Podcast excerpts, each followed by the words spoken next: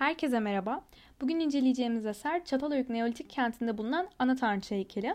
Ben Çatalhöyük'ten ve Ana Tanrıça heykelinden bahsetmeden önce size biraz Orta Taş devrinden yani Mezolitik devirden ve Yeni Taş devrinden yani Neolitik devirden biraz bahsetmek istiyorum.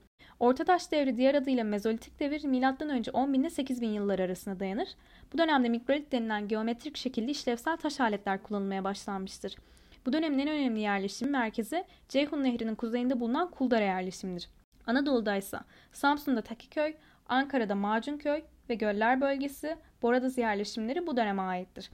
Dönemin sonunda buzul çağı sona ermeye başlamıştır ve yeni taş devrine geçilmiştir.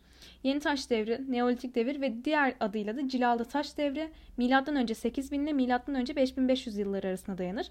Buzul çağının sona ermesiyle insanlar yaşamaya elverişli su kenarlarına yerleşmişlerdir. İnsanların toprağı işlemeyi öğrenmesi, tarımsal üretimin başlamasına yol açmış ve hayvanların evcilleştirilmesiyle de balıkçılık faaliyetleri de bu dönemde başlamıştır. Bu dönemden itibaren insanlar üretici konuma geçmişlerdir. Düşünen insan, üreten insandır sözüyle bir süre sonra üretim fazlası ürünler ve bunları satma ihtiyacı da ticareti meydana getirmiştir. Yerleşik yaşama geçiş bu dönemde gerçekleşmiş olup köyler bu dönemde oluşmuştur. Tekerlek, ok, yay, saban bu dönemde icat edilmiştir.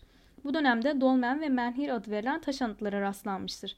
Dolmen üzerinde yassı, büyük bir taşın konduğu genellikle mezar olarak kullanılan taş anıtlardır. Menhir ise bir çizgi veya daire şeklinde yan yana konmuş taş anıtlardır.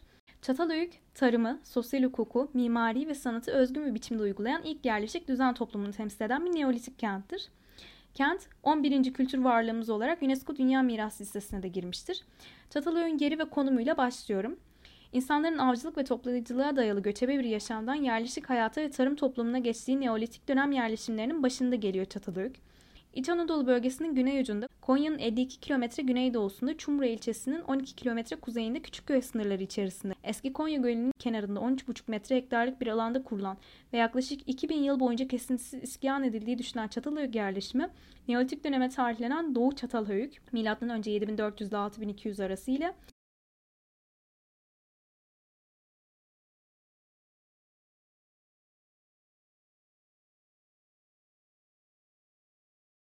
tabakasından oluşan Doğu Çatalhöyük yerleşimin merkezi konumundadır. Batı Çatalhöyük ise hafifçe eğimli bir arazi üzerinde 2 metresi bugünkü ova seviyesinin altında olmak üzere yaklaşık 8 metre yüksekliğinde kalkolitik döneme ait kültürel özellikler göstermektedir. Şimdi bu 21 metre yüksekliğinde 18 neolitik yerleşim demiştik ya. Çatalhöyük'te insanlar bir evin sahibi öldüğünde o evi toprakla doldurup üstüne yeniden bir yerleşim yapıyorlarmış.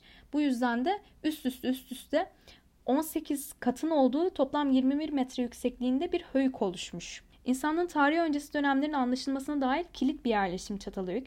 James Mallard tarafından ekip arkadaşları David French ve Alan Hall ile birlikte 1958 yılında keşfedilmiş ve 1961 yılında kazı çalışmalarına başlanmıştır. 1962, 63 ve 65 yıllarında 4 kazı sezonu boyunca Çatalhöyük'te kazı çalışmaları sürdürülmüştür. Çatalhöyük mimarisinin en önemli özelliklerinden biri Çatalhöyük evlerinin tıpkı bal peteği gibi birbirinin içinde, birbirinin yanında olacak şekilde veya birbirinin üstünde olacak şekilde yapılması. Bu yüzden de eşitliğin bir toplum olarak bir arada olmanın simgesi olarak da gösterilir Çatalhöyük. Ayrıca her evin içinde de o dönemin anlayışını, o dönemin kutsal simgelerini gösteren de çizimler vardır. Şimdi ana tanrıça heykeline geçiyorum. Ana tanrıça heykelinin başı restore edilmiş. Milattan önce 6000 yılına dayanıyormuş ve pişmiş topraktan yapılmış olup yüksekliği 20 santimmiş. Şu anda Anadolu Medeniyetleri Müzesi'nde yani Ankara'da sergileniyor. Şimdi heykeli incelediğimde iki tarafında iki hayvan var. Ben ilk bakışta açıkçası böyle köpeğe, ayıya benzetmiştim ama okuduğuma göre o iki hayvan pantermiş. Ellerini onların kafasına koymuş gibi duruyor ana tanrıça figürümüz. Ana tanrıça figürü çok yapılı bir kadın gibi görünüyor buradan. Yani çok yuvarlak yapılı bildiğiniz yüz yuvarlak bir kadın figürü. Ve küçük boyutlarda da yapıldığı için aslında bakarsanız çok sevimli ve tontiş duruyor yüz yuvarlak olmasından dolayı. Bunun sebebi de büyük ihtimalle o dönemin çok fazla doğum yapan kadınlarından bir referans alarak bu figürü yapmış olmaları lazım. Ve kadınlar üst üste çok fazla doğum yaptıklarında, daha vücut kendini toparlayamadan yeniden hamile kalındığında bir yerden sonra deri sarkmaya başlıyor doğal olarak. O sarkmış hafif yuvarlağımsı görüntü de birebir var mesela bu figürde.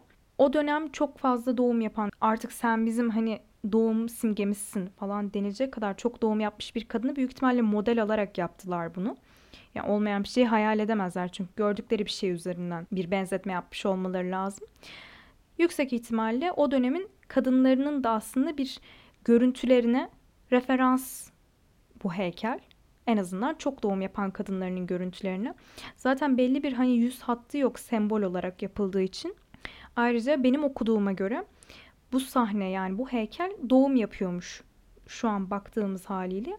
Ama hiç öyle doğum yapıyor havası vermiyor. Sanki tahtında özgüvenle oturan bir hükümdar gibi duruyor. Ayrıca 20 santim boyutunda yani çok küçük yapılmasının sebebi de ayinlerde kullanıldığı için yani oradan oraya sürekli taşındığı için ele alınıp rahatça taşınabilecek boyutta olsun istenmiş diye okudum ben. Ya da odalarını süs gibi yani evime koyayım, evimi bereketlendirsin var. Eskiden bereket küpleri olurmuş mesela ev süsü olarak kullanılırmış. Evi bereketlendirdiği düşünülürmüş. Onun gibi bunu evime koyayım. İşte evime etkisini yapsın gibi düşünmüş de olabilirler.